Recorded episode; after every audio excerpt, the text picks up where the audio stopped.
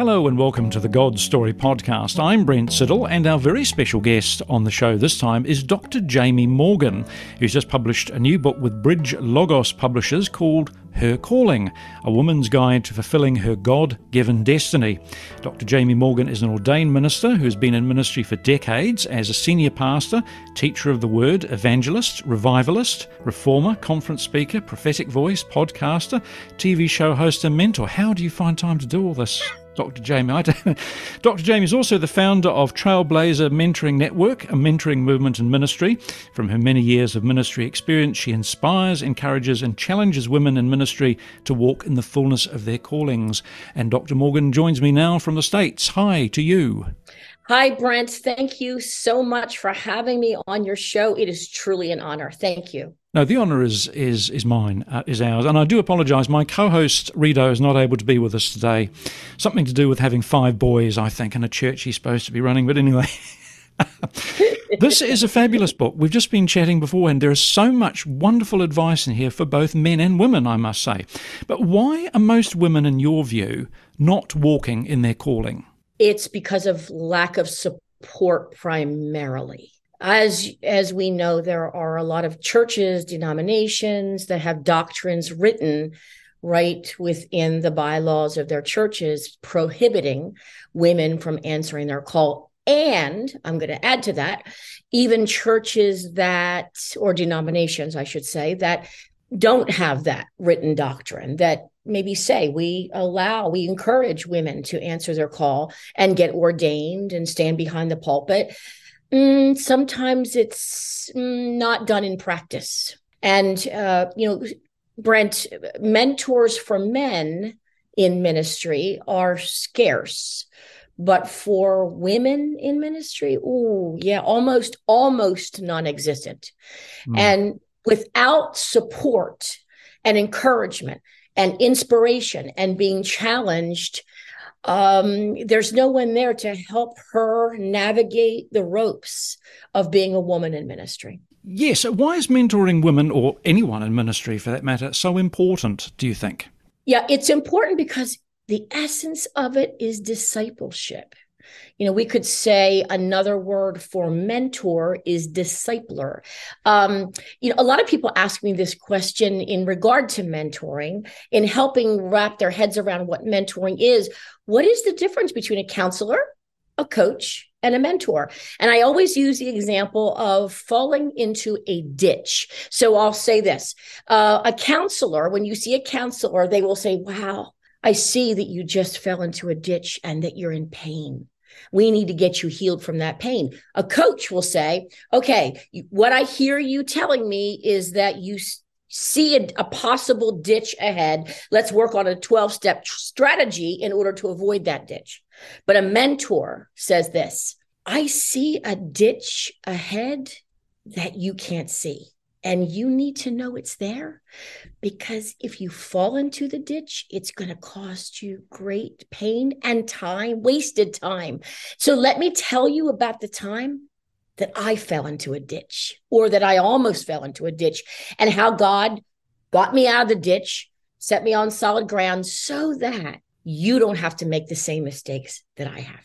The book is often raw, and it's certainly honest, and it's fascinating to actually read an honest depiction of ministry. You deal with things I wished I'd been told about when I was training for ministry.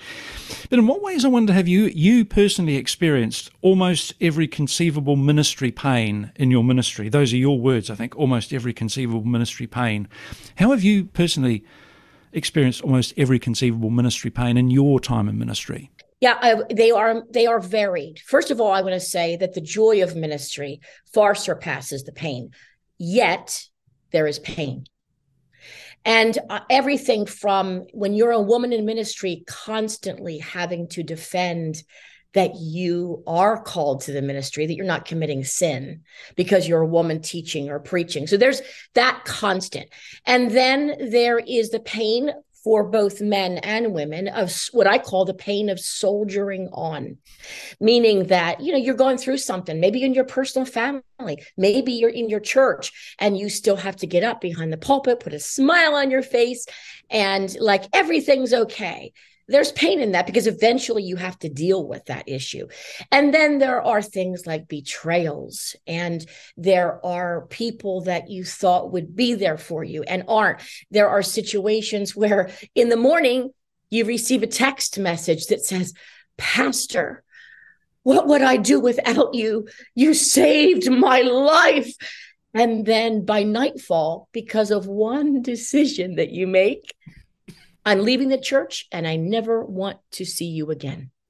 So there's that like up and down, almost, Brent, like you, even the pain of waiting for the other shoe to drop, as we would say in America. Like, okay, what's going to happen next? What fire do I have to put out? And so all of it and more create pain. Yes, don't I know it? I can relate to what you're saying, I really can. But how does God use the pain, though? Let's try and turn it around. We'll come on and talk about this, because you and I were talking before the interview started, and we talked about why on earth does the church tolerate this sort of thing? But anyway, how does God use our pain in ministry to develop us, do you think?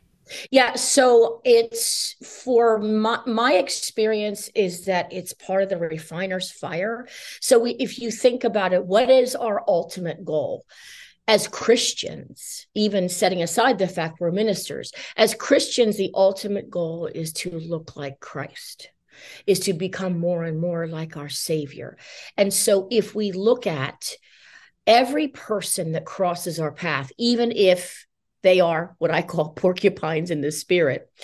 And every situation that God allows in our lives to make us more like Christ, then you know what? It's a win-win, because that truly is our ultimate goal. And it really isn't until we go through some stuff and we choose to walk in love, even when we have every opportunity not to, and we choose to walk in joy, even though everything within us is not feeling a bit of joy. We choose to walk in patience and long suffering. We grow in the fruit of the Spirit, and we look more and more like Jesus. I mean, we're all these works in progress until we take our last breath. But if we look at all the situations, the people, the problems, as an opportunity to look more like Jesus, it's worth. Jesus is worth it all. Do pastors tolerate far too much abuse in ministry, do you think? Yes. I'm sorry, let me say that again. A resounding yes. It's interesting, Brent, because we hear a lot about abuse coming from the pulpit to the people. And I'm not, that's real. I'm not saying that's not real. That's very real. But equally as real is abuse coming from the pews to the pulpit.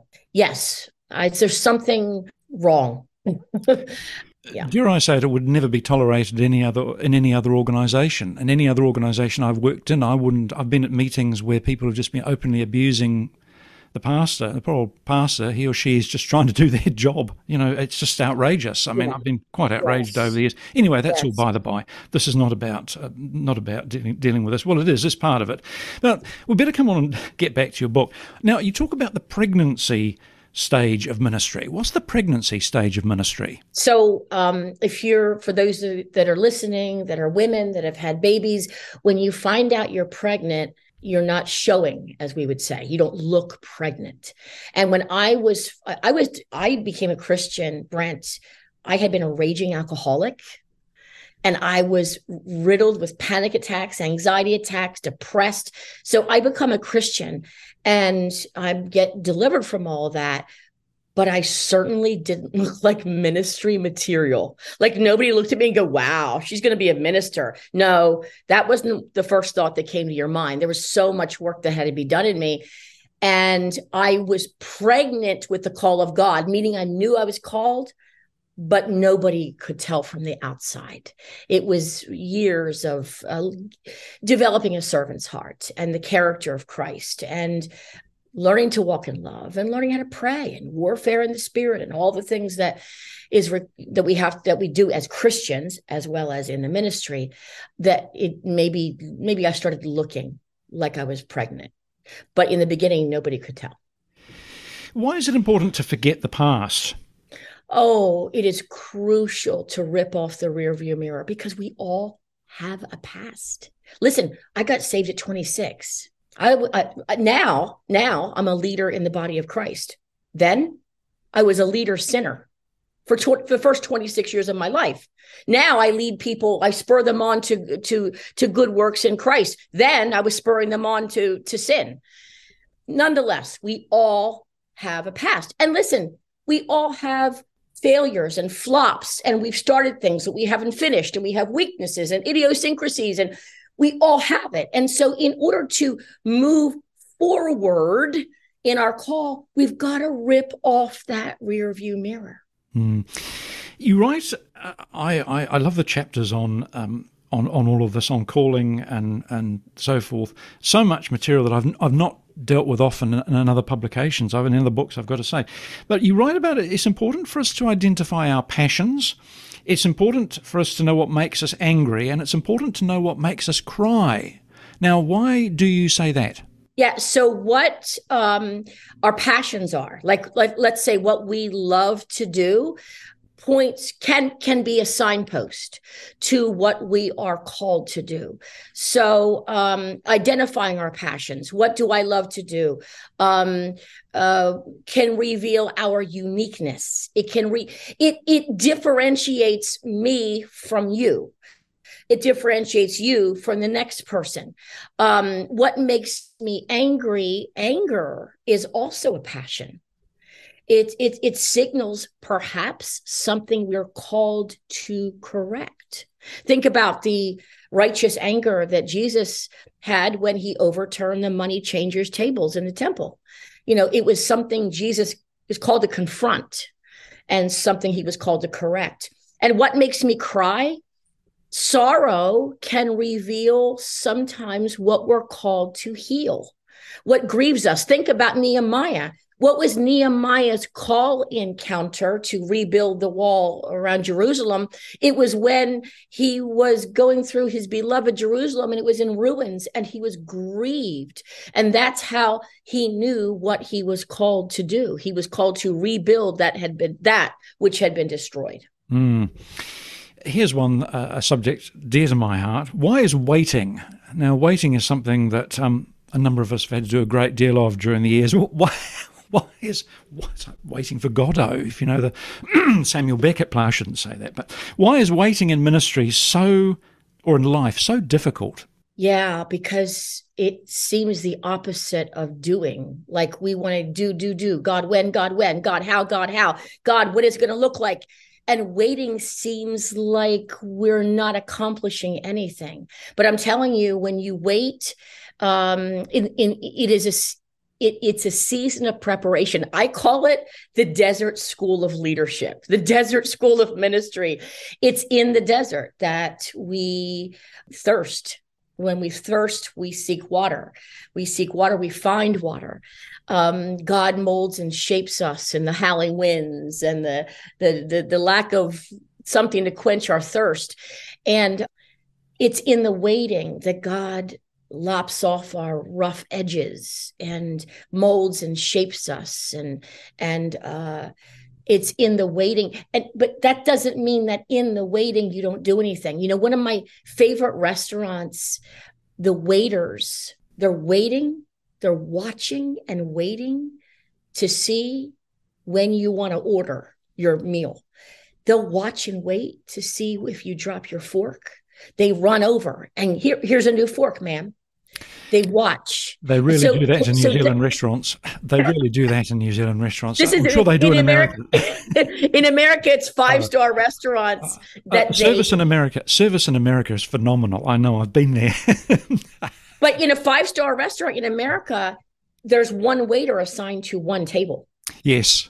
Yeah. And so they're watched literally in the corner, away from you, away from the table, watching. They're waiting, but they're watching, and immediately they come to your rescue if you need them. And so in that waiting, that doesn't mean there's things that God won't have you do, but it's part of that refiner's fire. Mm. Does God have a time for each and every one of us in ministry? He does. There is that divine timeline he has for each one of us, that Kairos moment. You know, Chronos in the Greek is that chronological time. What time is it? But that Kairos moment is that divine time, the appointed time. I had a call for ministry right after I became a Christian at 26. I became a pastor of a church at 43. Now, you know, I thought I was ready way before God thought I was ready. Yeah. And so I had to wait on God for his timing. I think that's about the time I did my first parish ministry as well. I was well into my 40s, certainly. One of the fascinating areas of your book, you write about us being stopped or stopping ourselves, I think you write about, don't you? We stop ourselves sometimes from achieving our ministry potential. Now, tell us about that. How can we stop ourselves from achieving our potential in ministry? Yeah, well, one of those things is what we think. Like so many people, women that I mentor, I'm so unworthy. Well, we're all unworthy. All of our righteousness, the Bible says, is as filthy rags. It's Jesus that's worthy, and he gives us his worth. And so it's thinking about what you're thinking about and not letting any old thought ruminate in our minds. That's one of the ways that we can stop our potential. The other ways is self-sabotage. I have seen this over and over again. Let's say someone is waiting. They're waiting for God to open a ministry door. And one day he does. Bam! That door flies wide open. And you're standing at the threshold of the door. And instead of running as fast as you can with all gusto through that open door, you're like, I don't know. Do I have it? I don't know. And either you cling on to the doorpost and not enter at all, or you're tentatively walking through that door. Like, I don't know. I'm not sure. It's interesting, Brent, because we think we're ready long before God does. But then when God says, you're ready, we're like, am I ready? I don't know. Do I have it? No, you don't have it. I don't have it. None of us have it. Jesus does, and he does it through us. So it's important that we are cognizant that we can sabotage ourselves. Yes, and generally when he does open a door, he works very, very fast. I mean, you can be waiting for years, in my experience, and then suddenly the door opens and you're rushing to keep up with them. Suddenly, absolutely. There was suddenly, and you're like, oh, yeah, I thought I was ready. I'm not so sure. That's right. Now, how do we deal with attacks and with criticism in ministry for both women and men, attacks and criticism? Because your book's very helpful in this area. I would say the number one way that I deal with attacks is I don't listen to them. It's important for me that I have zero fear of man. See, when we fear man, their opinions vary, man or woman, you know, their opinions very much matter to me if I fear man. What they think, what they're saying, their criticism of me, I endeavor to have 100% fear of the Lord. I don't mean like I'm afraid of God. I mean the reverence and awe. He is God. And that I live to please him. I perform for an audience of one, and that's God. And if he's pleased, then that's it. For years, let me tell you, I had to be delivered of people pleasing. I was very much addicted to pleasing people, and it is a bondage. And so I really every day try to live my life so that God is pleased. And if you're always going to have, as the kids say today, the haters. Always. The enemy will make sure of it. Like you're always going to have them, you know, but you can't let that bother you. You have to keep your heart soft and and it has to bounce off your skin like Teflon. Yeah. Like, okay, yeah, whatever. And keep moving forward. And the anonymous letter that arrives through your letterbox. Do you have letterboxes in America? I suspect you do. What's your advice about the anonymous letter? We've all had them. Oh, yeah. The famous anonymous letter that almost every minister of the gospel receives at least once and probably several times in their ministry. If someone does not have the courage to sign their name, if you get an anonymous email, an anonymous letter, it goes in what I call the Rubbermaid file, which in America, Rubbermaid makes trash cans. It goes, all anonymous letters don't get read and don't get heeded to or considered, boing, crumpled up and thrown right into that Rubbermaid file. Very good advice. Friends, having friends in ministry, very important. Why is it important to have friends in ministry? It's important because ministry can be lonely. And you have to have your person. Like, you have to have people you can laugh with, that you can have dinner with, that you can even have go on vacation with. I have five friends. I'm married. Of course, my husband and I go out to eat together and on vacation, but I have five friends that I also get together with, and we go on vacations. We all went to Puerto Rico a few months back just for kind of a girls' getaway. You need that. And if you think you don't, you're being deceived. You are a human being that has the need for friendship. And you need those friends that you know what, Brent, you need friends that when you're out to dinner, they don't look to you and say, would you open us up in prayer? That like one of them just opens up and that says grace over the meal, you know? And so those are the kind of friends you need. Another feeling, Bill. Yes, I frequently get asked to say grace, and then I get criticised because the grace is too short. And I say, well, the food is getting cold. The food looks wonderful. It's a great gift of God. Let's hoe into it. That's considered deeply unspiritual where I come from, but anyway, too bad. Now, I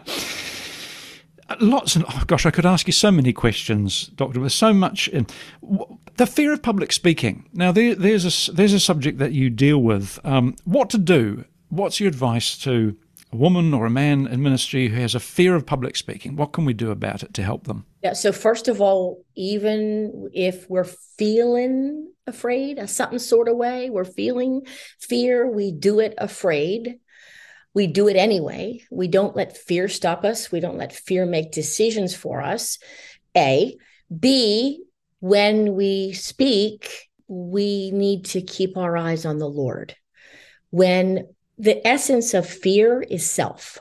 Fear is very self-based. It's me-based. So if I'm afraid, my eyes are squarely on me. And so I would say to your listener, if you have a fear of public speaking, do it anyway, but keep your eyes on the Lord as you're doing it, and not on yourself, and not even on the people. I mean, physically, your eyes are on the people, for sure. You're scanning the room. There's a whole technique for that.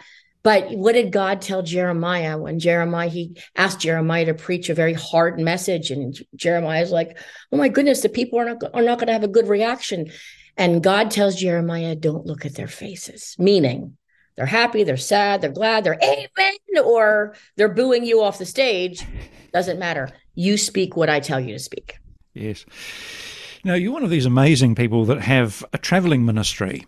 I've known a few travelling ministers and preachers in my time. I've always had immense admiration. It must be tough. It'd be like being on tour, I suppose. What are some of the problems you've personally encountered in your travelling ministry? First of all, I love to travel. I love traveling. I love going away, and I love coming home. I love them both. I would say problems I encounter would be not talking about expectations before the trip.